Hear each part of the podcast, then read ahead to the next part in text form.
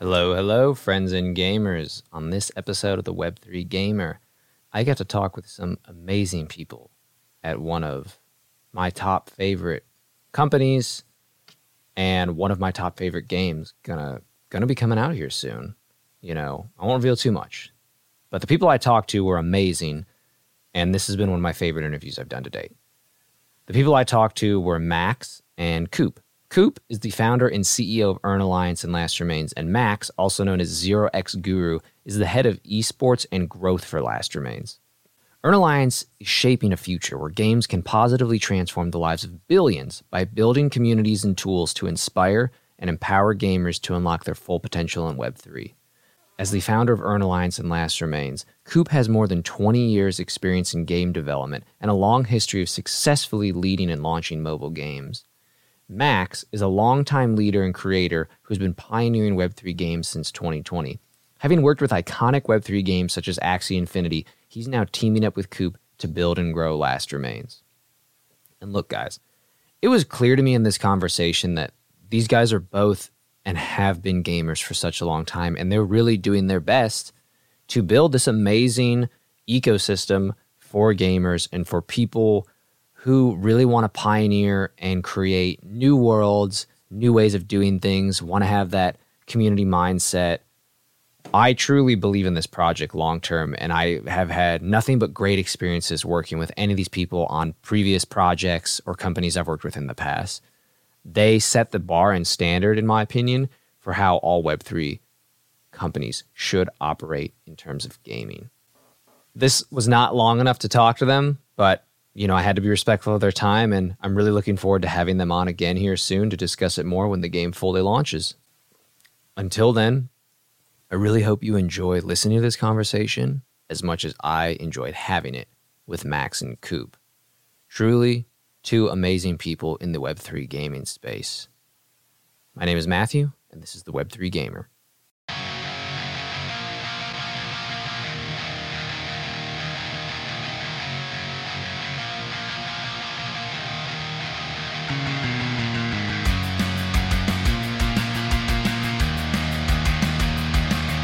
Ever find yourself neck deep in a game only to realize the zombie apocalypse has started? We've got you covered. Introducing Zombie Gone, the only repellent proven to keep the undead, well, dead. Spritz a little zombie gone on, and those pesky zombies won't be able to detect that juicy brain of yours, letting you game on in peace. Crafted from a blend of post apocalyptic herbs and a hint of gamer sweat, this repellent is a must have for any dedicated gamer. Plus, for our eco conscious listeners, you'll be glad to know it's 100% organic. Zombie Gone. When you're playing for keeps, keep the zombies away. Hello, hello, friends and gamers. I am Matthew Simone, the Web3 gamer. I am here with Max and Coop from Earn Alliance. How are you guys doing today? Doing good over here, based in Hong Kong. Just waking up. Thank you for letting me get my coffee. Appreciate it. Yeah, things are good over here too. I'm on literally the opposite side of the world from Coop. So I'm in Canada on the far west coast. It is literally the evening for me right now, but things are great. I'm happy to be here. That's cool. I'm in North America on the East Coast, so we're all from different places right now, but it is also the evening for me, so no complaints. I'm a night owl myself, but thanks for uh, taking the time to chat with me. I'm really looking forward to delving in for our, my and your fans alike about Earn Alliance and about uh, your flagship game, if I can call it that, uh, Last Remains. But honestly, if you all want to give us a background on what Earn Alliance is and how you built it and its history and background, I'd love to hear it for our listeners. Yeah, sure. Um, so we were born out of the Axie Infinity era of guilds. So it all started with a glass of wine, Googling uh, a bit on, on Reddit and uh, finding out about how you can buy Axie Infinity assets and get people to yield uh, SLP. And uh, within 24 hours, we posted a form, got a bunch of people to apply in the morning, 800 applications. I was like, whoa, this is insane. And then we got a bunch of people to join the guild. And next thing you know we're 350 people farming in axie. It was a pretty awesome humbling experience. How we killed it in 2021 and um, then we all know where that's at today if if you are uh, deep in the web3 space. We don't have to get into the dirty details and the good details of where ron is going. Um, so in terms of where we went from there is that we were building tools so I, i'm an engineer first, turned product, turned entrepreneur over the years, and uh, we were building tools to manage our assets in Axie Infinity. So you can imagine understanding the performance of you know, which Axie is actually the meta. Is it performing well? Which players are using it well?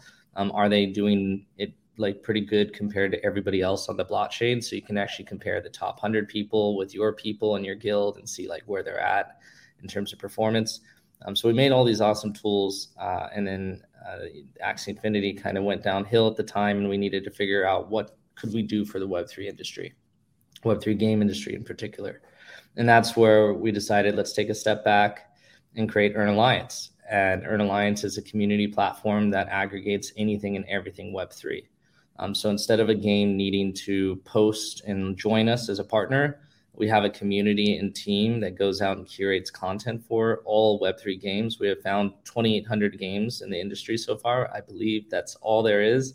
Uh, of course, there's more coming every day but it's going to be we're going to look back at this post and be like wow 2800 this is bleeding edge beginning and uh, we create content uh, we focus on what the game has to offer versus what is the floor price what are the nfts available and all the other stuff. We aggregate tweets discord announcement twitter spaces. We have our own launch pad for nfts and soon we'll be aggregating web3 markets. Yeah i mean you really Earn Alliance, from just my brief workings with you, has really been this all encompassing marketplace, to say the least, really. But more so, this all encompassing. I feel like somebody could come to you and just have like a vague idea of what they want to do. And you're like, we've pretty much got you covered from start to end of people to advise you, people to help do the development, people to help you create your NFT. I mean, it literally feels like there's almost nothing y'all can't do or aren't trying to do with your platform as well as host the games and obviously get people interested in wanting to play. Yeah, I mean that's where we're at right now. I feel like the whole industry is in this learning phase that we all need to help each other. We need to share, you know, game industry experience from tech experience, whatever it takes to to essentially get us to the next level. And most importantly, Web3 enthusiasts need to be able to find these games that are honestly hidden under rocks, right? Uh, it's just recently that Google Play allowed NFT games and, and Apple stores just starting to let them in, but it's still pretty restricted. Um, so again, it's pretty hard to find these cool things out there, and hopefully, Earn Alliance can make it easier. Yeah, and is that something that you think down the line you would like to consider as almost having your own, you know, maybe when it's allowable, personalized app, like as a way for people to integrate with your platform, or is it more so you're kind of just trying to be the hosting space and letting other people have their own individual apps rather and not working towards having your own hosted app platform space yeah i look at it as um, well first of all we have an app uh, that oh. just came out but we don't advertise it it's still like we like to release things really early and raw so we give it to our community first um, of course it's open and transparent everybody can go download it right now in the app stores uh, but you'll see it's far behind you know the features and functionality that the web app has uh, but that's going to change very soon. Um, so yeah, app wise is the path. And how I look at us is that when people say, well, what are you going to do against Hyperplay? What are you going to do against Magic Eden and all these places? And I really look at us as the aggregator of aggregators. Like we're going to be sitting at the top and we're going to be pushing users and discoverability to anybody and everybody in the space. And we don't want to be the place where people have to be uh, because it is going to everybody has an offering everybody has a value that they can have in this space And we don't want to kind of take away from that so we really look at ourselves as a companion for your web3 journey i can imagine people doing tournament style stuff on their phone and like registering through our app while playing on their pc or you know then they click the play and it goes to the app in your in your phone um, so we're always just going to be kind of a companion uh, to, to both games and then other platforms well, and arguably that that is the move to make because re- realistically, even in traditional gaming, it's almost like every platform or every sort of service complements one another. Nobody, you could argue they're all trying to compete, obviously, for market space. But I mean, Discord knows it's a companion app, yet everybody loves to use it and everyone loves to take advantage of it. But by no means are they trying to take over the market in any way. They're not opposed to other people using other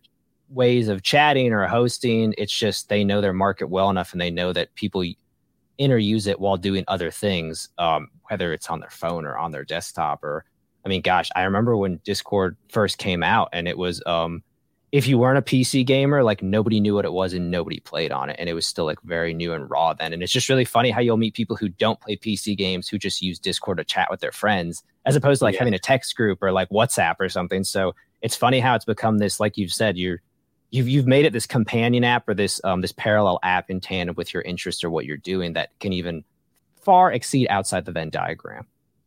Yeah, yeah, that's exactly it. Discord's a great, great analogy. And I remember when it first came out, I'm not sure how, how old everybody's in the room, but I remember thinking, oh, it's just another Ventrilo, it's another TeamSpeak. And then it's amazing how something free could really change everything, right? And just like free to play games, you know, everybody's like, wow, how are you going to make money? And the next thing you know, people are all doing free to play. I remember no, those com- days, by the way. I, I, actually used a lot of Ventrilo before Discord came out. When Discord first came out, I'm like, what is this? Like, I'm still a little jaded. And then I got into it. I'm like, all right, I'm totally hooked. This is dope. Cancel my Ventrilo server. yeah. well, yeah, and it's hard too because when something first comes out, I think anybody has a healthy dose of skepticism, being like, "Oh, what's different?" Like, I, I just thought I was like, "Oh, Discord's just like you said, like Ventrilo." I was like, "It's just another server hosting app." It's just another like messaging app. I was like, it's not really like what's going to draw people to want to use this over that. And um, I probably didn't use it for like six months to a year till I had more and more friends using it. And then when I got and was using it with people, I was like, oh, this is way better in a lot of ways. And I was like, oh, I get it now. So it is funny how sometimes you need that like not mass adoption, but you need a couple other people to just be like, nah, give it a try. Like we're all using it. It's pretty great versus maybe on your own, it's not something you would fully venture into because you're like, I don't know, like it just doesn't seem that different from what I'm already doing. It's almost like the old man approach, and like I'm not an old man. I'm, I'm literally only 30, but you're just like, ah, if it if it ain't broke, don't fix it. So like, why go to the new thing? And sometimes you don't realize the uh, the things you're missing out on rather until you go and use it. Well, I mean, if there's anything else y'all want to say about Earn Alliance, I'm all ears. But I feel like you've given us a great background on what it is and what y'all stand for and what you're trying to do with it. Yeah, I think there's not much to add. Um, I think the the only thing I can share is just the care package and our airdrops uh, are coming out in the next, I would say, starting in September, and the whole ethos around it is to refer gamers into the Web three game space.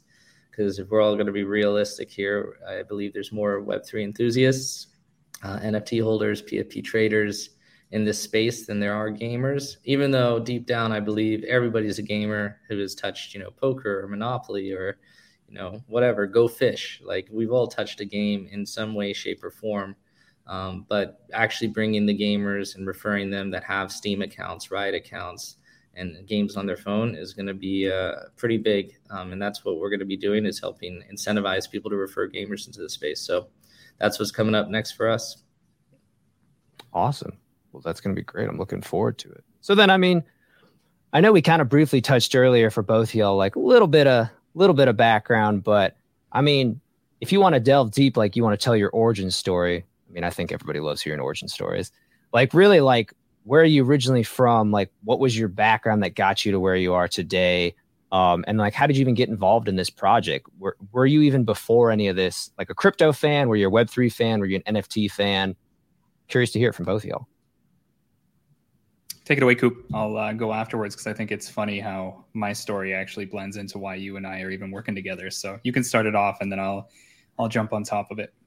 Sure, sure. Um, so my story is pretty quick. Uh, I've, yeah, started when I was nine years old, modding StarCraft maps, and that's where I learned how to script. And next thing you know, I was scripting maps more than I was playing StarCraft.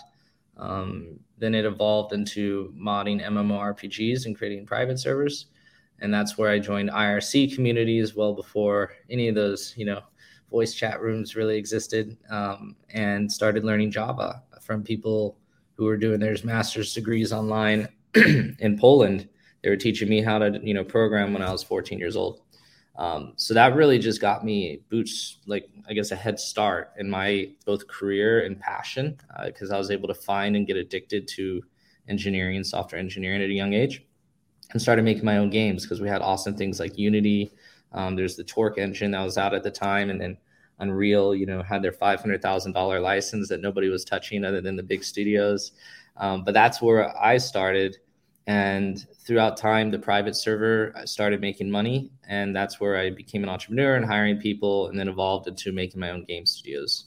Um, so fast forwarding to today, I've done five different game studios, um, and then one SaaS startup, PaaS startup, uh, which was like a Heroku for Kubernetes for you nerds out there. Um, but long story short, we made it easier to ship code for engineers into the cloud. Um, two companies got acquired, one to PokerStars. Uh, so we had the second largest real money casino called Junglee Games in India. So I spent a lot of time in India, which was amazing.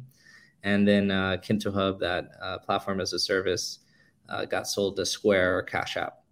Um, so now we're doing Earn Alliance, and uh, we're mixing my love for uh, community and actual building games with Last Remains. So we'll talk a bit more about Last Remains later.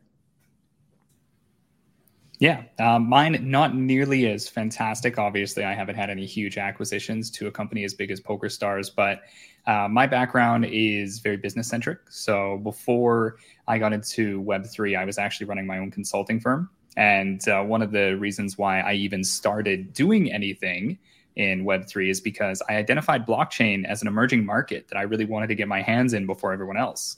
So, like anybody who wants to try and get into a market, I started following every bit of information I could. This was like early 2020. And one of those pieces of information led me to a game I think everybody in this space knows at this point in time, and that's Axie Infinity. So I started playing Axie back when we had like anywhere from five to 10K people playing the game. Uh, gas fees were absolutely atrocious. I didn't think the game would ever survive if you had to pay hundreds of dollars to do everything multiple times.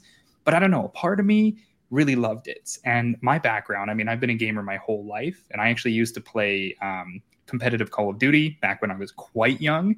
And then I actually moved that into playing professional League of Legends. So I played in the CSL League out here in Western uh, North America, and it was a lot of fun. I played for about three years. Incredibly difficult. Could never take it to the professional level that some of these people do. So at a certain point in time, I decided to give that up. Even sold my gaming computer. And ironically enough, my venture into business and consulting brought me right back around into gaming. And I'll never forget the day I bought my new gaming computer afterwards because I got into Axie, started making a little bit of connections, started making YouTube videos, which is the reason I even met Coop, one of his, uh, like our head of product, Tiff um, she was a big fan of my YouTube videos back in the day. I was one of the early people who was making videos on Axie Infinity and Web3 gaming. So she introduced the two of us. And yeah, I remember I bought my new gaming PC with ETH, by the way. It was quite an interesting experience buying a, a computer with crypto. Definitely one of the best performing assets in my portfolio, I will say. It's still worth more than most of the NFTs I hold. But you know, full circle, I created my own community, MTTM. Uh, I started doing some advisory work with Axie, uh, a few other games, Cypher, Tribally, um, a few few different projects too, like art based projects with some of my connections in the art space. And then Coop showed me on a really awesome looking game called Last Remains. He uh, hit me up one day and said, "Hey, come play this game." And I think I was probably one of the first people to ever play at Coop. It was like me and Spike playing it. It was really, really raw.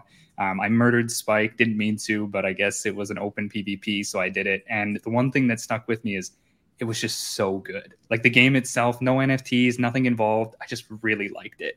Um, and then one thing led to another. We started chatting a bit more. Things started picking up speed. And at a certain point in time, I decided I was going to come and help a little bit more full time with Last Remains and start leading things on the esports and growth and content side. And now here we are working a little bit with the Earn Alliance team and still have my heart with Last Remains. Can't wait to show everybody all the work that we've been putting in and how much the game has changed even since the last time we've been public with it. So that's where we are now. Wow, those are both amazing backstories. So uh, don't sell yourself short there, Max. Um, I I really enjoyed both those. I would have never guessed that um, you were literally trying to get professionally involved in esports at any point in time. But again, I you can't. I don't know. You can't tell what anybody's doing just by looking at them, you know. But that's really cool, honestly. Um, props to you. At any of the conventions I go to around here, when I um, whenever they bring in any of the esport players, and I'm like, they're here all multiple days of the convention playing nonstop. I'm just like, people give them grief. I'm like, you have no idea how hard it is. I don't even pretend to understand how hard it is. One, to have that kind of drive, that focus, and to just be like, oh, I played video games for fun and now it's my job. So, like, sometimes your job isn't as fun as you want it to be. Sometimes it's a blast all the time. So, I, I definitely can see how that could take kind of a drag on some people who might get into it thinking, expecting one thing and it ends up becoming another. So, I have nothing but respect for esports. Um, I'm terrible at following it. I'll be totally honest. Um, but I'm also really bad about following regular sports. I like to watch, but uh, people are like, "What's going on? Who's doing good?" I'm like, I have no idea. I just enjoy the plays. I just enjoy the game, you know. So, um, definitely a fan of it. But well, then that leads me to ask, since Max, you kind of touched on it, but I believe this question applies to both of y'all that um, you would both consider yourself gamers, and if so, like, what were some of your favorite games growing up? Currently, what, what were some that inspired you? Coop, I know you mentioned StarCraft, obviously but like, were there and you, uh, Max, you you mentioned COD a bit there, but were there any games that just like really inspired you to maybe get into more of what you are doing now? And then, are there any games currently besides obviously Last Remains for both of you that you're still enjoying to play that you can in your free time? And if if you're not considering yourself a gamer, then like, why create a game instead of creating something else in this space? Here, go ahead first, Coop. But I think both you and I identify heavily as gamers. Me and Coop are always nerding, and I'm literally at his DMs like, "Yo, man, when we play a TFT," and he's like, "We're too busy. We'll do it later." But anyway, go ahead, Coop. You take it away. yeah, yeah, it's crazy. But Once you move over to Asia, we'll have a, a little more time overlap. But um, yeah, so StarCraft definitely spent thousands of hours on there. Um, I think I got to almost uh, so definitely pl- diamond. Yeah diamond with one-on-one and 2v2 in, in starcraft both in starcraft 1 or starcraft 2 essentially. There was no ranking in starcraft 1 but i was playing uh, ranked in starcraft 1 and i don't remember where you know whatever that was the elo you know score and all that stuff was back then. But um, then there's counter-strike. So there was a online league that i was playing for the cal league. Um, so i did get the cal im and that was the highest that I got. So this is like IRC channels matching uh, pretty like professional league that was going on at the time before you know esports was really a major thing. Definitely spent five thousand plus hours on Counter Strike, all the way from 1.3 to 1.6. And then there's Lineage 2. So that was where the private server world came. And then I also spent thousands of hours, you know, playing and grinding in that with Aion. So I'm a huge NCSoft fan um, pretty much any game that they make. Uh, I don't know why hardcore Korean grinders is just my therapy. So that's just where I'm at. Um, and then I took a break from gaming uh, for a while because I was really deep into the mobile games and I just really couldn't fall in love with anything other than Clash Royale. And then came right back. League of Legends and TFT have been really deep in my soul since my wife plays. She's the one that actually brought me into that area um, out of all people. And um, yeah, I definitely have thousands of hours now on TFT over the years since season zero. So it's been uh, it's been an amazing journey. I love it. We're gonna have to play some TFT. Actually, it's funny. I'm the opposite. I brought my other half into TFT, and now she's addicted, and now she's higher ranked than me. I'm like, what's going on here? Relax. I gotta catch up to you. We'll do two v two, man. So then there's no, you know, no. Yeah, there we go. We'll do it. we'll definitely do it. Um, but oh, how do I even start? When it comes to games, let me just throw it out there that my entire life has been so dynamic. I'm the kind of guy that'll go from playing horror games to shooting games to like Final Fantasy to Zelda. Like I play everything under the sun, right? I've played almost too many games, if you ask me. Um, but some of the ones that obviously sit very, very close to my heart. Coop, you mentioned one that is just huge. Um, I was a huge StarCraft fan back in the day too. Never played StarCraft 2 ever. I, I touched it like once during the early demo phases and then was just I had probably played two, three thousand hours of SC1 that I just I, I couldn't touch it anymore. And like all the Age of Empires, Command and Conquers, like RTS for me, I think I burnt myself out for a decade in RTS games. But I love it. It sits so close to my heart. Um, other than that, though, I think some of the games I was a lot more of a MMORPG fan. So I played my World of Warcrafts. Um, you were on Lineage 2. I did touch Lineage a bit, but I also played a game called Conquer, which was a huge Chinese derivative MMO. It was very pay to win, um, but thankfully I was very skilled at the game. So I got some sponsors who were like, "Hey, let us outfit your character and you go win all the tournaments for us and we'll profit share. I was like one of the early stage scholars when I was like 12, 13 years old. Um, so I did that, played quite well. And then what really got me into gaming, like what really opened my eyes to the bigger world of gaming, was definitely Call of Duty. So I started playing Call of Duty in the early MLG League. So I was playing a lot of MLG, and all of that was very ad hoc, right? Like I technically legally should not have even been able to be signed to a team, but it didn't matter back then. Like regulation was not even a thing. We're talking like way early, like 2010, 2011. oh, there was nothing, right? but I loved it. And I, I started to see what it was like to be a professional gamer at that point. And it appealed to me, especially since I did relatively well. You know, I was a young kid. My reactions were all over the place. And I was playing shooting games. Um, but I gave it up after a little while because it really was really hard. And I could not commit to taking it to the next level. Once we actually got into like COD League, I gave it up. But what got me back in was League of Legends. So I started playing League of Legends. Uh, it was actually my friend Oriel, who's a really, really close friend of mine in the Web3 space. He shilled me on the game and threw me in 1v1s with him for like two weeks, just kicking my ass, making sure that I learned how to play this game. And I learned the hard way. Well, that seemed to work because, you know, in a matter of a couple years, I was playing professionally out here in Western Canada. Um, and that started in a funny way. You mentioned, Matt, that you go to conventions and see people playing games. That's how I got scouted. I actually went to anime convention in Vancouver and there was this League of Legends tournament happening, and they needed somebody to come and play. Not even my main role; it was jungle, and I'm a mid laner. So I was like, "All right, just throw me in, I'll play."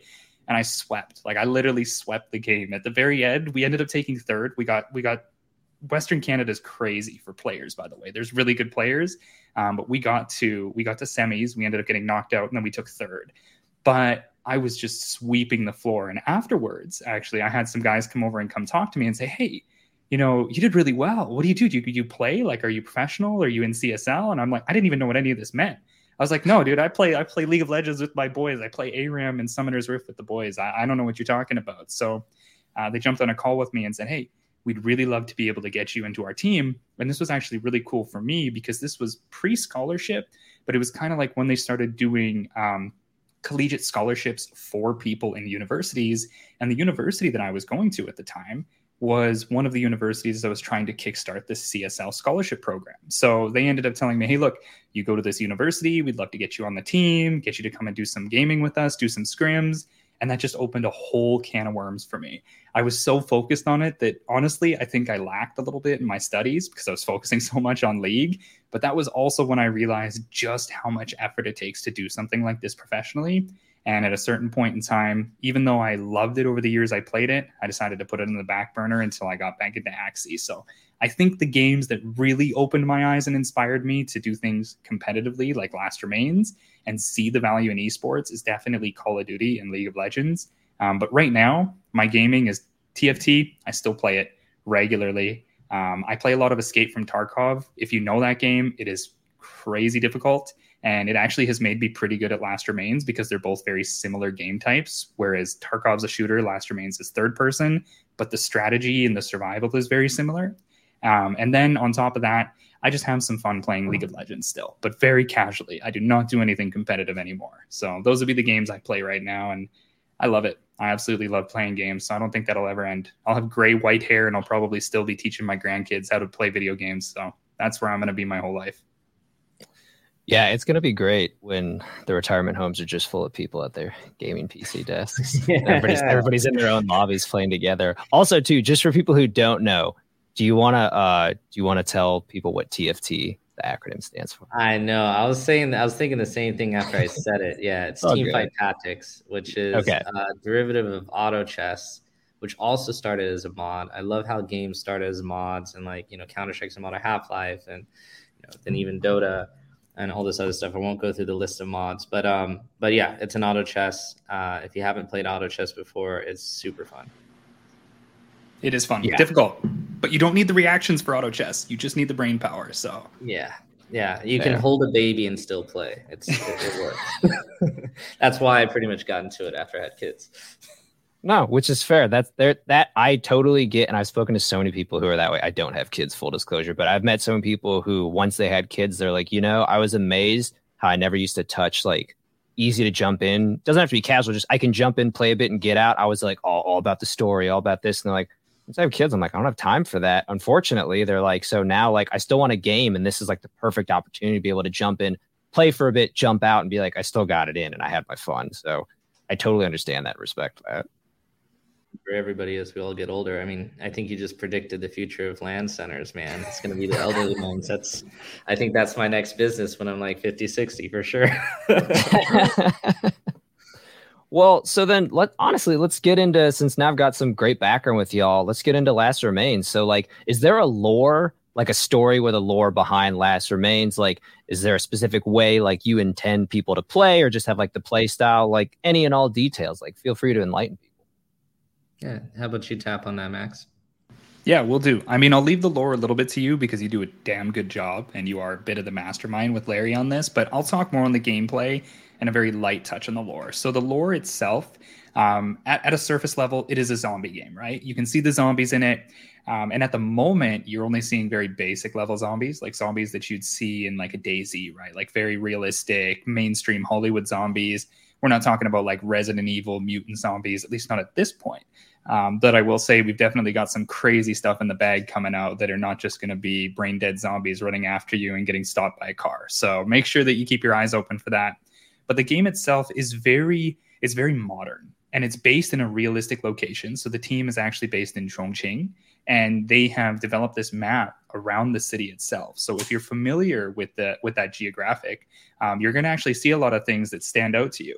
So my my fiance is actually Chinese, and she's very familiar with Chongqing, and she'll see things when we play and be like, "Oh, look at this! This is Chongqing hot pot. Like this is famous." And I'm like, "Oh, I didn't even know that, right?" But um, I got to give a shout out to the team for putting those things in because it makes it feel really good.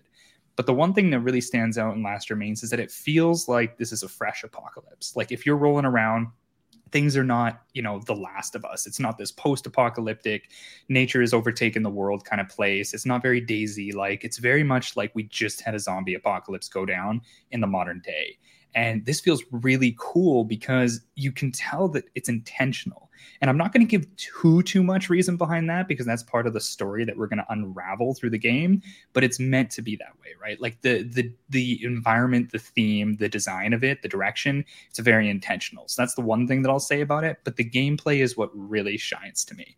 So I mentioned that I play Escape from Tarkov. If anybody is familiar with that game, you'll know that it is one of the most world famous, challenging, um, but innovative games that started this extraction game style.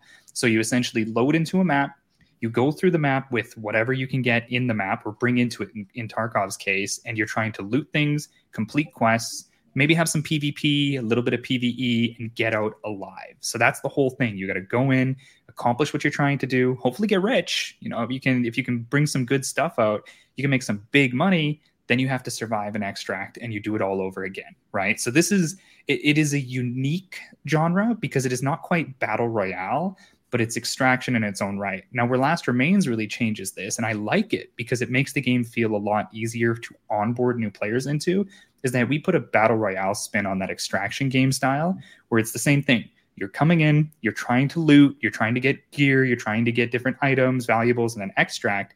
But the kicker here is you don't come in with your giga chad gear that you've been grinding over 5000 hours over the year right? You're not just like absolutely unkillable in class 6 armor with a meta gun that costs 5 million dollars.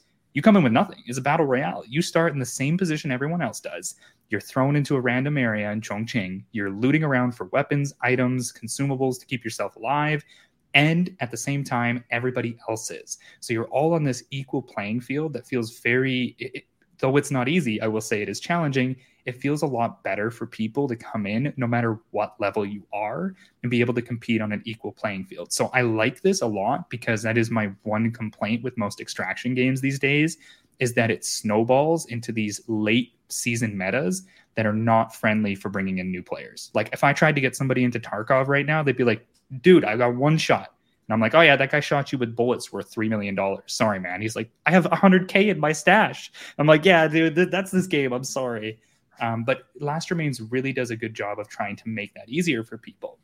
Now, the game itself, though, it has a PvP VE style. So it is very PvP, but also PvE, where you're going to be fighting the zombies, and they're not easy to deal with.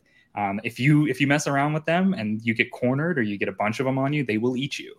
But at the same time, you have other players who have the same challenge of dealing with the zombies, but also wanting to get you and be able to kill you to get your gear because it's much easier to just kill somebody else who's been looting, take their gear, potentially something really valuable, and get out. So I like this dynamic, but where it makes it a little bit more strategic rather than just, oh, my mechanics are better than you, is that there's a huge stealth and parkour element in the game. So it's very stealthy. Sound is a big factor your sight and visibility, like flashlight, the lighting in the map, all of this is a very big factor in the game for you to keep in mind. And then the parkour is just the cherry on top of the icing because we have a really, really fun parkour system that once you get good at it, you can just do things that are mind boggling in the game. Like you can travel from one end of a neighborhood all the way to another end without ever touching the ground. Just like going over um, it could be street lights going over like rooftops signs all sorts of crazy stuff. So in the hands of a really competitive or skilled player you see some cool things happening which makes it very entertaining right? So i digress. There's a lot to unpack here. But really what it is is we've taken some well-known and well appreciated genres and we've tried to blend them together into something that is a nice blend of rewarding competitive gameplay but at the same time making it something you can bring somebody into and introduce new players to without too much of a learning curve to bring them in and all around keeping things fresh through the dynamic experience of stealth pvp pve and of course the growing aspect of quests that are going to be introduced into the game that help to unpack the lore that larry coop and the rest of the team have been working very carefully on. So coop if you want to take it away from there and touch a bit on the lore um, i think gameplay i probably covered pretty well um, maybe while while it's fresh, if, if you had any questions on on everything Max just unpacked there, I think he just pretty much spewed out spewed out the whole jazz. And I'll touch base on lore, but if you had any fresh questions, happy to answer that too. Um, I think the only question I really had was, um, you know, from your website, you kind of have, and maybe this is the best time to unpack this, but we can't. Is you? It looks like you have you created NFTs for people to get in who have no who don't really care to do anything other than play the game versus you have NFTs based at players who you expect to be long-term players. And I'm wondering if there was a reason why you felt the need to create that tiered system other than wanting to allow people like you said you want anyone to be able to come in and play. You don't want to have any barriers or issues getting people to come in and be able to play. But I'm wondering if there was what are the future thoughts for those tiers if if that's the proper thing to call them as tiers. Yeah, we can. Yeah, I'm not exactly sure what what to call them exactly, but that's a good way of describing it. So you have our free to play, um, which ha- hasn't been available because the game's not out. Um, but when the game comes out, you could play for free, install the game on the Epic Games launcher, and just go in. No wallets, no third party accounts. You play like a normal game. We actually just applied for Steam recently as well, so um, which will be like a non NFT version of the game. So we do really want this to feel like a game, which is a it's what Web three is. Web three games will become in, in the long run. Um, but we're gonna we're gonna start that basis. Just our first era has been talking about let's activate the Web three game community as it is today. Really incentivize them to help us build a community and build essentially a, a culture around this game, and then move on to what does this look like in a traditional game publishing and, and advertising. So everything's going to be changing very soon. Um, so that's the first tier, free to play. And then you have this next tier, which is called character NFTs or character passes. And um, these are the non Genesis ones. So these are just normal characters. And these characters are essentially battle passes in their own right. So if you're familiar with battle passes, I know Max and I are from Teamfight Tactics. Um, this is where you are it's actually very novel game design. As a game designer I, fall in love with all this stuff is that you're incentivizing the user to put in time to play your game and progress and you level up your pass and every time you hit a goal or a milestone on your pass you get some sort of guaranteed reward. Um, and this is really good because that means you can exchange your time for a reward and maybe that reward's an nft such as like cool clothing maybe it's an emote where you can like you know, point your middle finger at somebody after you like destroy them. Um, you know, there's all kinds of cool stuff that will come into the content as we keep going. So every character has a time limited battle pass, which are going to be for everything, every single season. Um, so you have a time limit of how long you can unlock those rewards. So it's really like, yo, get to level 30 within the next 30 days or 60 days, and boom, you'll get all those rewards. Um, so the other thing that a battle pass does is anything that you do extract during that the pass's lifetime, which is you know let's just say 60 days right now, um, you will be able to bring that to the blockchain. So you need an active pass to be able to bring anything that you've extracted out. Free to play characters, anything that they extract, they can use. Life's good, but they it's stuck on their account. It's known as soulbound, and you'll play the game just as normal. You can think of it as like free to play games you can buy to speed up time um, so you can, you know, buy some gems, you can open some chests, you can, you know, essentially speed up the time to kind of, you know, progress faster. Um, but you can play free to play and just keep going all the way to the end in that slow grind. You know, the Korean MMO guy coming out of me right there. and uh, and you can do that too. So that's how we look at it. Is free to play. You can get everything uh, everything available within the game as long as you put in the time. Battle passes unlocks Web three for you, and then there's the Genesis. So we do have these Genesis characters that we gave out. Well, not gave out. It was purchasable um, back in May, and those are lifetime battle passes. So if you're familiar with Teamfight Tactics, you got to re-buy in a new pass every season. A Genesis is like a lifetime pass to Disneyland. You get the go. Any pass that comes out, you get access to it. Anything you extract on season, off season, you can bring it to the blockchain. It's just an unlimited fun pass for you. So that's why we we've developed these three you know ways. And um, yeah, I think that's that's pretty much it. No, that's awesome. That that definitely puts in perspective. So then now to backtrack, what's the lore behind the game? Yeah, so the lore. Um, so the the thing is, we we've been interviewed several times, and we we aren't given much uh, on the lore. I think what I will highlight is that Max said this is the you know the ground zero of a apocalypse, and to really detail that, if you, I'm sitting here in Hong Kong right now, and I'm like looking down downstairs and if i see the first person get eaten or like the 10th person get eaten that's what we mean by like ground zero is that it just started and it's starting here. So it's not something that you've heard on the news. So you are actually in the city of where it's starting and it's starting now. And when you join the game it's literally probably within the first few hours of this apocalypse um, so that's the basis of it. So a lot of people are like, this doesn't look like a zombie game. Everything's so clean, but there's a damn good reason why everything's so clean. Um, the second thing um, you'll notice is the way that you spawn and the way that the website's like themes are. Um, there is a bit of a style that looks like somebody kind of messed up and wasn't focusing on, you know, staying in an apocalyptic world. Um, if you pay attention to all those little details, those are all everything's on purpose is is what I have to say. And this lore will be unlocked throughout the season. So actually, the gamers will be getting these things within the game that not only are they extracting items, but they are able to find things that are related to the lore and piecing those things together will unlock the story of what was season zero about. And it will unlock a lot more information about those little hints and those things that just kind of look out of place. Um, and by the end of season zero, it will make a lot more sense of like what is this world and what is actually happening, and then you're going to go down a rabbit hole of, of pretty interesting stories. So this is our take: is um, a you know we're wanting it to be a surprise, and that's you know as a film buff, I love surprises and magic boxes. Um, but B, as a startup, um, we also need to make sure we spend our time in the right places, which is making the game fun versus the lore. So we are, you know, focused on combat right now, as an example. Um, but we do have a, a, heart and a place for for making the story, you know, really fun over time.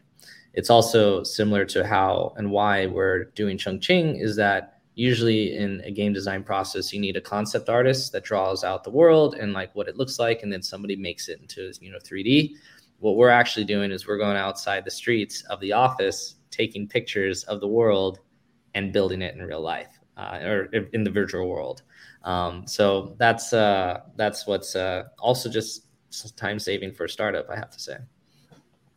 Well, and and three things there. So one is what I really liked. Max kind of covered this earlier, but the overall vibe, especially being ground zero, is I feel like your Last Remains is the only zombie game that truly captures like the desperation of being in finding yourself in the throes of a zombie apocalypse. Because usually, like every zombie apocalypse game is like people are like well established, they're like rough around the edges, they're like hard, and they're like, oh yeah, I've like lived through this, I know how to deal with it. Like the only reason I'm still here is like I was a hard one, everyone else died because they like couldn't handle it. Whereas I like this because this feels more realistic. Of like you're just thrown into it, whether you survive or die is completely on you. Like you may, you may not. Um, and I really liked that feeling, and I really like that idea because I feel like it has not been done in any zombie apocalypse game or really movie I've ever seen. Uh, I appreciate you not spilling the lore ahead because I also hate spoilers as as a big fan of film and games. Um, and I like that you have this like trickle out effect because it makes me. I'm a big fan of the all the Souls series. And so I always love how nothing is ever direct in that game, or even when they give you direct cutscene, you're like, I have no idea what's going on. And you have to piece things together and really figure it out. And I mean, there's people who literally make their living off their YouTube channels, breaking down and extensively discussing and just basically helping people who are like, I could not figure out how to piece the lore together. They're like, don't worry, I have a three hour YouTube video that explains everything from start to end. And and people love it and they eat it up. And I think that's a great thing. Um, so I really like that idea too. And then three, I really like that a lot of people I feel like when they make their games, it's never their home turf. It's always either, you know, a far distant land or it's obviously an imaginary world. But I think there's something to be said for it's on your home turf. It's a place you're familiar with. It makes I think it makes it all that more special to y'all to develop with and create on. And I also think it's cool that it's based off a real place. Um, you know, there's a lot of games that are based off real places. You know, like Spider Man is based off New York City, and you're like, people are like, yeah, look, there's like here's this real building in New York City that's actually in the game and things of that nature. But um, I feel like more often than not in the Web three space, it feels more fantastical. And so people are people always they're like, oh, well, people be bored of real life places. People want to see these fantastic, amazing fantasy worlds. Um, so I really like the idea of that it's your home turf and that it is an actual real place. And as you said, I'm sure, yeah, having having it be there and being able to go out and take the picture yourself definitely saves you a lot of time and money as a startup. And so with that, it you kind of are in this middle ground where like you all have developed a traditional game and plan to launch it as such, but you also have web three, you know, NFT tokenization aspects. And I guess I'm wondering what even made you want to go down that route in the first place of kind of trying to go both roads instead of picking one or the other? Yeah, I think I left the industry when it was extremely competitive uh, for a bit. So just like how Max sold his gaming computer, I stopped making video games uh, for about four years, and that's because when you're making a game for business, you are really like if you're trying to be competitive esports, what game developers are trying to be is either you're making a game that you love and it's a passion project and it's amazing. A perfect example that is BattleBit huge success, passion project from a small crew turned into one of the most awesome things that are out there right now. And then you have people who are going to get the top charts, who need to make tens of millions back, who want to get in the top 10 in the India App Store or global App Store. You know, there's, and to do that, it's very money heavy and you have to get your metrics right. You have to get the fun right. You have to hit the dopamine hits. You have to think, you're almost a psychologist uh, building and designing these things. Um, and it's a different breed of, of making games. So I got really exhausted from the competitiveness of it. And what I believe Web3 games does is that, first of all, it adds a new player to the space, which are Web3 enthusiasts, which they can come and join the economy in very interesting ways by buying and selling assets, by breeding, you know, in the Axie Infinity space. There's all these interesting ways that people can participate on the side um, being that you know father with kids or mother with kids who wants to you know just trade or you know do something very casual for the hardcore audience who's you know actually playing hardcore so i'm just like talking very high level aspirational here but there's this new player that can come and participate in the game economy so i love that and um, then if that player is a hedge fund or like a massive, you know, whale, our whales are no longer thousands of dollars. Whales is a, a game a game design term of somebody who pays hundreds to thousands of dollars within your ecosystem and free to play. Now we're talking millions, right? I know somebody in Axie Infinity that has spent $5 million on Axies in the last 18 months, just accumulating, literally still active, accumulating, right? So that's the new whales. And um, so, first of all, that's awesome, which means that we no longer need ads because free to play is riddled with ads. 80% of revenue comes from ads, something that I really hate. And um, and I also believe you can now, if you bring in the right players, you can have this smaller community of 100,000 gamers and still be very highly successful. You don't need to have millions of gamers or tens of millions of gamers or 100 million gamers. Everybody, I talk to VCs sometimes, they're like, so how are you going to make Last Remains get 100 million players like Fortnite? I'm like, wrong person, wrong game. We're not interested in doing that. This is a very gory game. It is not made for anybody under 18. So we're already like wiping off most of the world that's going to be playing this. Um, so uh, too long, you know, answer here, but my my passion's being cut up. Is that this is a space that you can make what you want And I believe it can thrive off of smaller communities due to this new player coming in to essentially fund it. And um, that's why we decided Web3 is the, is the way. That's why I got excited to come back. And, um, and it starts with Last Remains. Yeah, I would say that that really has been the course and part of why I've really enjoyed seeing all the all the companies and games popping up at Web3 gaming is it's it's so funny how many people were previous developers on like big ticket games or just for big ticket studios and they're like, "Yeah, I just got tired of the expectations were always so sky high and if we didn't if we didn't meet, you know, metrics as you said, it was well, clearly it wasn't our fault because we know how to make and sell great games. It must have fell on y'all for not doing what we said or just some people were like, I'm burnt out. I'm working so hard and I don't, it's not the same fun it used to be because the creativity is stifled. Maybe, you know, it's like somebody has a great idea and they go, it's too late in the life cycle to worry about that, or that's not what we're doing for this game. Put it in your back pocket. Maybe it'll get talked to. But uh, ultimately, a lot of developers realize that, like you said, you're not trying to shoot for 100 million players and hoping half of them come back to play the game more than once. You're not just focused on that. Well, we reached 100 million metric. You're going, I have 10,000, 100,000 players who are consistently playing my game, who really enjoy my game, engage with it, engage with the community. And I think any developer would be thrilled about that. You know, that it obviously every developer would love to get 100 million concurrent players playing all the time. But I think having like a smaller engaged community really allows the developers and the creators to really foster what they want in their games and really allow them to focus on what's going to keep making that game better because you get continuous input from your community. And that's not something you see in traditional gaming until after it's released, you know, either whatever memes or whatever people complain about. And then it's like, okay, well, that's that stuff isn't going to get taken to heart until maybe five, six, seven years down the line, if and when there's a sequel, you know. Whereas if the community is like, hey, I really loved this we would have loved if you did this. You're like, well, that's something we could start integrating now or start working on and figuring out now and be like, and and it's ideas maybe you wouldn't have thought of, just like with modding, where so like you said, so many mods turn into great games where you're like, that was never anyone's intention. But if somebody I've met some people who um part of their game and I don't expect you all to do this, or I'm not asking you this, but some people, when they've released their Web3 game, one of the things they're doing is they're like, we immediately want people to be able to mod it because we want to see what people are going to create or do different for our game. And if that creates a spin-off game, we're more than happy to be a part of that and support that.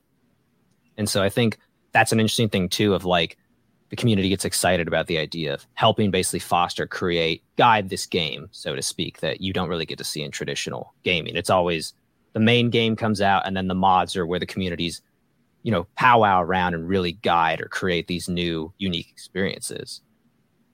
100% yeah. collective development. I think that's yes. something I've been pitching as a gamer for so long to other gamers. Is I'm like, look, guys, we have a chance. This opens a whole new door. You know, collective development is something we've seen be successful in even Web two games. Uh, if you've ever heard about the Pillars of Eternity story, like back when they were trying to kickstart it, right? I think anybody who's read Blood, Sweat, and Pixels knows that story really well. And one of the reasons it was such a success is because of that collective development. So that's always stood with me because I was actually part of that. I was one of the initial Kickstarters. Me and my buddy Cage were just huge Pillars fans. So we followed that from the beginning. But yeah, it's amazing. I love it. I can't wait to see how that evolves too, because those SDKs you're talking about that kind of facilitate modding from a ground zero, maybe even more. You know, I've seen games that are working together with people who come out and want to get their hands on the SDK before the game even goes live. And they're like, hey, look, come and test it out, come and see what you like. And if they have suggestions, I mean, it's a really good way. It's almost like a scouting ground for those games to be able to bring on the right people, maybe new team members, maybe um, just different leaders and thought leaders and developers in the community. And it helps them. So why wouldn't you, right? Especially now that we've got to this basis of, I think the royalties aspect, and this is something I wish more games would do. But if you have something that's good, like let's say League of Legends skins, right? And they were to have that market be open and tradable and transactable for player to player and then take a royalty cut of that i just can't imagine how the revenue would skyrocket on something like that. It'd just be phenomenal right? But yeah anyways i just wanted to throw that in there because that's such a big thing. Um, i'm super passionate about collective development. I think it's the biggest highlight of web3 gaming in my personal opinion. Yeah it's in, it's in my top three for sure. Just just noticing it so much i think it's just been nothing but a good thing for the gaming space, you know, Web three, and you know, it's it has much more influence in Web three, but you know, traditional gaming too. I just think it's nothing but a good thing for the space. Period. Yeah, like the whole stuff happening in Roblox and everything. I can't wait to see what happens in the next cycle of those kids that have found their passions. Because I find it to be a way of finding passions. And after Axie Infinity had its dip, you have people that spun off as uh, social media marketers, podcast people, content creators. Uh, somebody who helps us actually get content for the games is still working with us. Um, there's all kinds of engineers, right? There's just everything. Like you just kind of spin off and, and have found something because you were asked to help, and then you found out you like what you're doing more than it doesn't feel like work, and then it actually helps people, you know, find their passions like I did. And I really, it sounds funny because like a lot of people look at games as entertainment, and for me, I am soul. My soul was found through gaming on what I love doing, and I don't work. Like I haven't worked all my life is how I kind of look at it. Yes, it's hard work what I do, but it all feels great because I found it through gaming. And that's all I could wish for um, in the bigger picture of all this. An Unreal Fortnite, uh, that new modding system is looking amazing. I think a lot of stuff's going to be coming from there. And we're actually speaking to a few teams right now on taking the Last Remains IP, handing it over to them to make Fortnite mods. Um, and actually, that might come out before our game comes out um, in some senses, right? So, so definitely huge ethos over here at Earn on on wanting to make sure modding is at the forefront. Yeah, no, that's amazing. Honestly, I'm really looking forward to that. So, y'all, I guess is Last Remains officially on Polygon then, or are you on a multitude of chains? We're on Polygon, and we the way that I look at this is that chains this chain war is going to be very interesting. Call it a war or not, like it is making it more difficult for people to onboard. I missed out on a mint the other day because I needed to get gas. and like I just couldn't even with my credit card and MetaMask, I couldn't get the, past the KYC and then there's another meeting and then boom, you know, I missed it. Like I just yeah, it sounds crazy, but I missed it. So um I think uh we will support multiple chains. I think um it, it starts digital though right i think everything needs to start traditional i don't understand why people think we can pay for the, the gas of every single drop in an mmo that's not going to happen um, i think things are going to stay traditional and then you can kind of bridge your way to a chain of interest to a market of interest and it will be important for these chains to create interesting markets. Um, and that's where hopefully we'll come in. But yeah today it's polygon um, but i had to throw in my two cents on on you know the chains. No, that's that's a good thing because um, I feel like most of the projects I've spoken to, it's either uh, like specifically ones in Dubai. You know, like there are some new chains popping up in Dubai, and so it's more so just like, a, well, we want to partner with local local chains, it's like people who are in our community, people we're working with. Versus you have other where they're just like, well, polygons where all the gaming's going, so we just kind of went on because it's easy to develop on. Versus people like yourself, where they're like, we're happy with Polygon. It works great, but we're completely open to the idea of bridging to other chains and going other places. Um, cause like at the end of the day, like the chain is just like kind of a means to an end for people to interact with our game and especially our tokens or tokenization rather.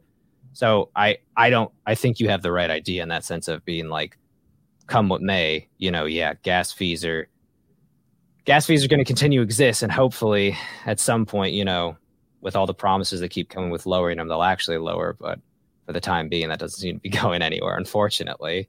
Um, yeah, I can't imagine it, right? Avalanche had a, a, moment where whatever wallet they had stopped paying for the world's gas fees or something like that. So um, I might be butchering Avalanche versus Avax. I always get confused between the two, so definitely don't quote me. But it's um, it's interesting that how I look at it is chains are trying to act like the new Nasdaqs, right? Which is so cool. Like to be able to create something that big and be in the middle of it and programmatically take a fee. Like there's no way you can get around that. That's that's awesome. I love the concept, but you can't put that in every single app. Like that's not how the world works. We we have so much stuff for free right now. We install things, we tweet things, we like things.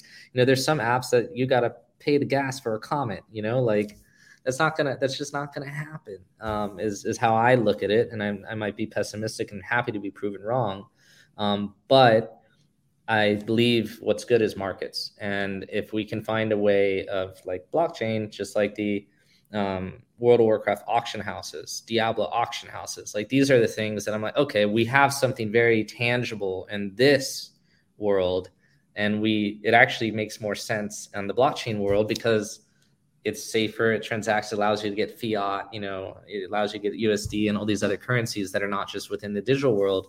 Um, that's how I look at the benefits of, of blockchain technology for games and um, and I don't think saving gas fees on it is there. It's only when you're ready to go bring it to a market, when you're ready to go transact and sell.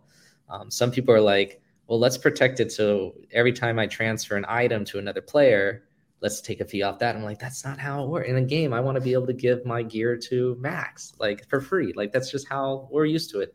We can't go backwards, and I hope the world hears that and feels that in the next couple of years because we could go forward right now uh, we just have to design it in a way that's acceptable. Oh, completely. Was there was there any particular because sometimes with some of these games, especially in Web three, people take like a sort of inspiration from other traditional games, but they want to make it different, have a unique spin on it. Was there any traditional games that you kind of took your inspiration from or inspired you to make your game the way you did, or were you really just from the ground up? You're like, we know what we're interested in theme wise, and we just want to create a unique, different experience.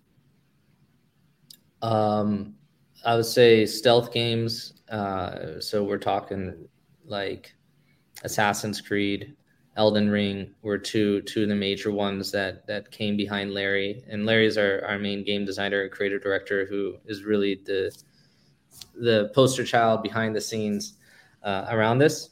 So that's probably he's a hardcore Street Fighter fan who is now in his 40s who just doesn't have the hand-eye coordination reaction stuff anymore, right? So he turned to stealth games and um, and really hardcore stealth games like Elden Ring. Um, so that's part of the the the inspiration. The second part is you mix your DayZ, you know, kind of zombie, Left 4 Dead, you know, stories. So how do you mix that? Like DayZ was awesome until the hackers came into play, um, and they didn't have a battle royale element to it. Um, and then of course uh, extraction games uh, where you can actually bring out stuff. Um, so yeah, uh, I would say those are probably the main the main ones. But the combat is is being influenced a lot uh, as of late. So Max, is is there anything you've been seeing that's been adding into the mix? I mean, ultimately, it is that extraction element. Uh, I've voiced this for a very long time. Actually, I've said that extraction open economy games are one of the best suited next to trading card games for Web3 integration, just due to the fact that the game itself really incentivizes scarcity um, it's very consumer heavy, where a lot of the times you play these games and you actually end up losing, especially if you're bringing things in, right? You lose more than you bring out. So scarcity is a big factor of it. So, and also the the performance oriented, um, I'll call it extraction because it is very much extraction, where you have people who are primarily your biggest contributors who are also quote unquote your biggest extractors, right? It's funny we use this term extraction because we also use it in Web3 talking about people who bring liquidity and, and value out of the economy. So it, it's hilarious how it mixes together, but I think that it fits very well. So for me, it's just the extraction element. But I think a big thing about Last Remains in particular that I've had a lot of people compare it to, which is another game that's very close to my heart, is it has a lot of the Last of Us feel to it and that PUBG feel. Like a lot of people jump in and be like, "Oh wow, did you guys call it Last Remains on purpose?" I feel such a Last of Us vibe to this, and I'm like, "No, no, no, that that was not intentional." You know, actually, what Coop was right telling me, yeah, right. He was like, he was like, "This is PUBG meets Assassin's Creed with zombies," and I'm like, "Yo, that's dope." And then everybody's like, "Wait, this feels so Last of Us," and I'm like, "Oh, you're 100 percent right. There's so much vibes here, right?" Um, so that's the only thing I'd put in. I'd say if I was to give somebody like from a perspective point of view, the vibe you're going to get is going to be very Last of Us, but in our own unique spin, right? Like we're keeping it novel. It's definitely not a rehash of the game um, by any sort of means. It has so many different elements to it that are really, really, really unique. But that's the only thing that I'd add in there for inspiration. I think unintentionally, but still it came apart. It definitely is apparent in the game. I'll quickly mention like what that means for everybody is that when you mix battle royale and something like a stealth game, it means that you can't just go run up and whack zombies. And that's like the main thing that happens is you'll see somebody spawn, you'll see somebody just try to go punch a zombie, and you're like, yo, that's you're dead. You're done. That's it. Your session's over. like you just you don't do that. so stealth games is where you gotta really use sound to get around and navigate through zombies. Zombies are obstacles, and if you do get behind them, you could essentially take them out. Um, but one of the cool features that came out this last week is that if that zombie makes noise, it will attract another zombie. Um, so sound is pretty key. So you really got to get a perfect takeout uh, because there's a ripple effect of noise. Uh, so it's it's pretty interesting. Um, but makes it super hard, super challenging. This is hardcore, and and the touch base on you know what's beautiful about Web three again is that I'm, I'm sure everybody in the room would agree is that we stopped making hardcore games because mainstream games cannot be hardcore. They they have to have this progression. It becomes easy, which is less entertaining for us, and at least maybe in our 30s and, and late 20s, which we grew up on hardcore games, and um, and that's where we can now come back and actually bring a hardcore game that might only attract 100,000 users, a million users. We'd be completely happy with that. Um, so yeah, this is hard, and uh, and that's what we mean by stealth in battle royale. If it were to have a baby, it is funny you mentioned The Last of Us because that was the first thing I thought when I played it. I was like, "Oh, this is so great! It has the stealth like that," and I was like, "This is amazing! I love it." And then as I was in the Discord and talking to people and seeing people comment that, and then y'all jumping and being like, "That wasn't intentional," but really glad y'all like that aspect of it. Um, I thought that was really funny because I thought it was intentional until people told me otherwise, um, and I thought it was intentional all the best ways. So yeah, I, I want to do that because I'm I'm really bad at names. So I actually call it the the Last of Us sometimes. So oh, I meant the you know the Last Remains. So yeah, I was like I would have never messed myself up like that. well, so then I I think you I think I know y'all's opinion on this, but I'm curious to hear it. So what do you think about like you know because y'all have been you're this hybrid approach it feels like of um you know you're creating a traditional game that's also going to be a web 3 game but I think you've seen as well as I that there's a lot more traditional gaming companies getting more involved in Web3. So, like late, uh, Razer launching their own Web VC firm, their incubator. Um, the former CTO of Epic is working with Yuga Labs. Uh, obviously, Ubisoft is getting involved. But we have a lot of these basically traditional gaming companies kind of who are finally seeing like maybe there's some promise in Web3 gaming. And some people may think it's great, some people may think it's bad, some people may be somewhere in between. I'm curious if y'all have an opinion one way or the other you want to share on it. Uh, Max, you can you know, take your first stab. I'm kind of curious on your your perspective. Yeah, well, I think I have a very holistic outlook on it, and that is that um, first off, there's a lot of opportunity even though the space is very small right now, I think that this is like if we compare this to gaming, because at the end of the day, we said it before, Web3 gaming is just the current. It's just how we're classifying the current transition and integration of new technology. But you know, in the coming years, we expect it all to just be gaming, and this is just a this is just a subset or an addition of technology that allows us to offer more engagement and interactability within the gaming ecosystem. So I personally think lots of room. Uh, I'm very bullish on it because I also think that the one thing, and, and we've seen it, I'm actually going to bring up an example of it. Um, but the one thing that Web3 gaming is struggling with right now is bringing in the optics of gamers, right? And bringing in the interest and the appeal. And not only that, but just the acceptance of gamers. Gamers, I, I am a gamer, so I got to say it, but they're, they're, they're very particular and oh my goodness, are they cranky when something is different? They don't like change. They really don't, though they demand it all the time. They don't like it.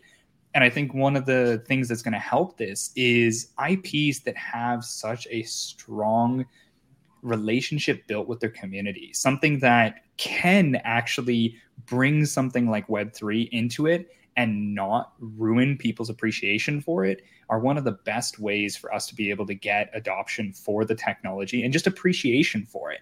Um, look at Doctor Disrespect, right? Like Deadrop. I got I got to bring them up really quick.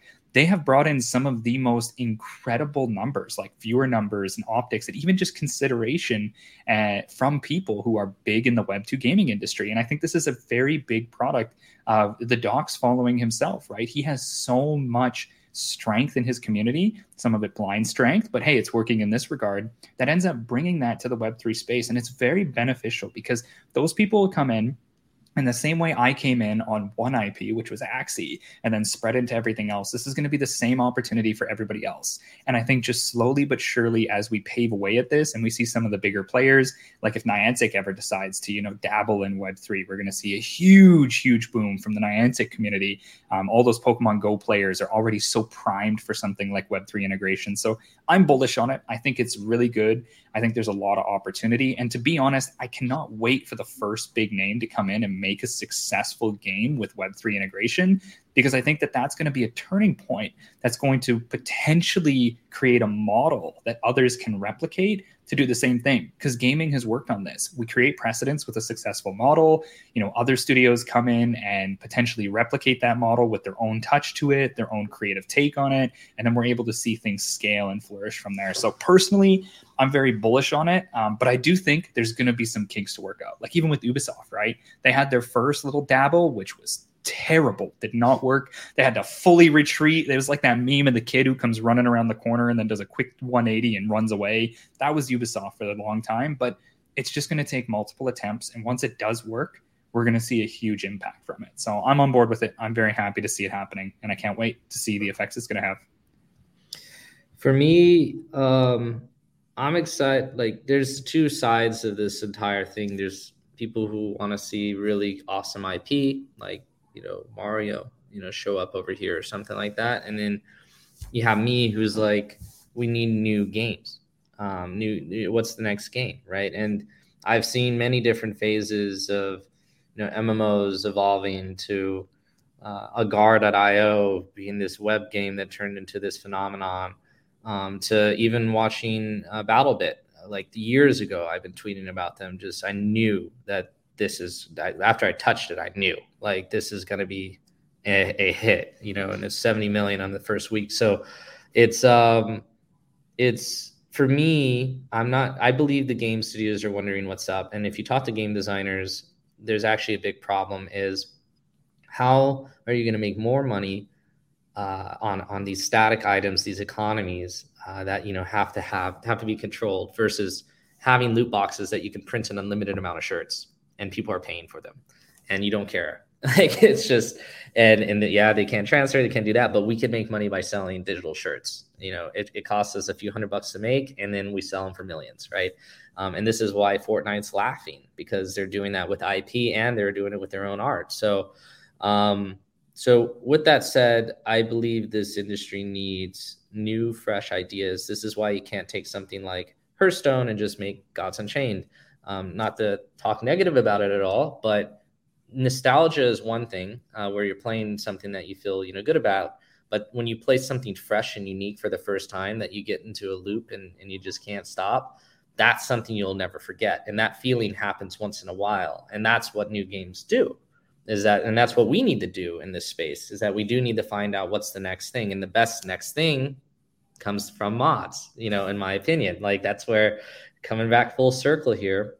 So I think we need to be taking existing games um, and modding them uh, versus taking IP and trying to recreate them in this world. And uh, and that's kind of a, a separate, you know, hope uh, that I have. Nobody's really talking about that right now, but I would love to see, you know, IP like Lineage Two or, um, you know, even World of Warcraft um, in the MMO space, um, or if you go to just you know games like um, like Clash Royale, what would be the version 2.0 that you've always wanted to make and remake it um, here in this space for this economy? Um, so yeah, I think a lot of players uh, and designers are trying to figure out how to monetize in this space without a bull market, and and I believe it is actually just creating a new fun game with a niche community. Yeah, no, I really like and appreciate both both those responses. Look, I, I know you both are short on time, and I have one more question if you can answer it. And really, it's it's pretty simple. It's just what advice would you give younger folks starting out on their Web3 journey, their Web3 project? Maybe just starting out, trying to figure out, you know, they've listened to both y'all. They want to even get maybe just a quarter of the way to where you're at. Is there any, you know, advice you think that's guided you to this point that has really helped you get through everything you've gotten through? I'll start because Coop, I want you to finish it off because I think your your feedback's important on this.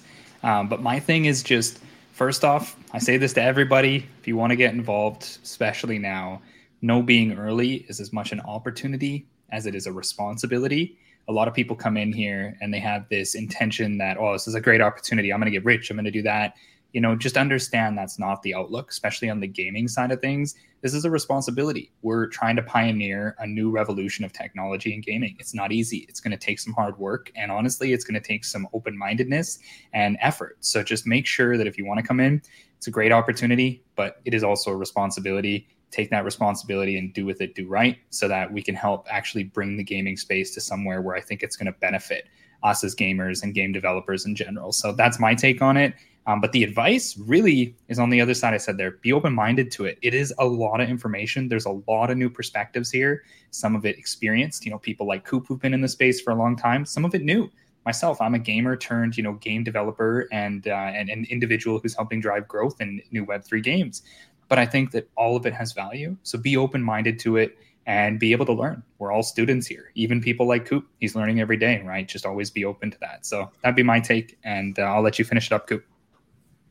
Yeah, I think the the basis of a lot of my decision making um, is is around people, how the challenges is it challenging, is it a fun challenge, and then passion.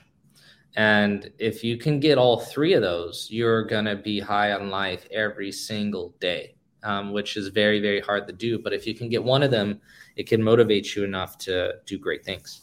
Um, so what I mean by that is people is if you could find a good community that you relate with, that you enjoy speaking to, that you're not just trying to connect with, that is a signal that you should continue to participate there and not look for, you know, getting rich, uh, you know, and all these other things. Like it's gonna come naturally in different ways. If it's wealth, if it's uh, a job, if it's an opportunity, it will come naturally by just connecting with people that you feel naturally connected with. Um, and then looking for challenges. If you like hard challenges, if you're that Sudoku person or you know you're a hardcore gamer, if you can find something in the space, being making a game, being a programmer, being an artist, being something, um, and it's challenging, and you're wanting to grow, and you you know, but it's so much fun to grow because it's challenging, and that's just some way to hack yourself. Um, do that, like focus on that area, and then last thing is passion. If you've already found your passion you know what you like to do figure out how you can contribute in this space with it. Um, because naturally you'll be able to spend 18 hours a day if you really so wanted. Not that i'm boasting that you should but i'm just saying it will not feel like 18 hours a day if you're doing what you love. And if you know what you love to do figure out how that can work in this space and then do it. And again if you can do all three high on life. You're going to be out of bed at like 6 a.m in the morning. You don't need a coffee and uh, you're going to be really excited to start your day. So um, that's that's the basis. Very almost uh, spiritual, but if you can hack it in that way, that's how I work, and and it really does help me wake up excited every day.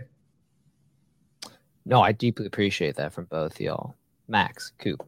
Truly, it's been an honor, been a blast having y'all on. I really appreciate you taking the time, speaking with me, speaking to all our fan bases, and I'm really looking forward to everything that comes with Earn Alliance and Last Remains. And uh, once y'all finally launch, would love to have you have you on again to discuss maybe a Z token, which we don't we don't have to get in. That was something I wanted to touch on, but we'll touch on at a later date. Sounds good. Man. It's been a pleasure. Likewise. Thank you. Well, friends, that's another episode down.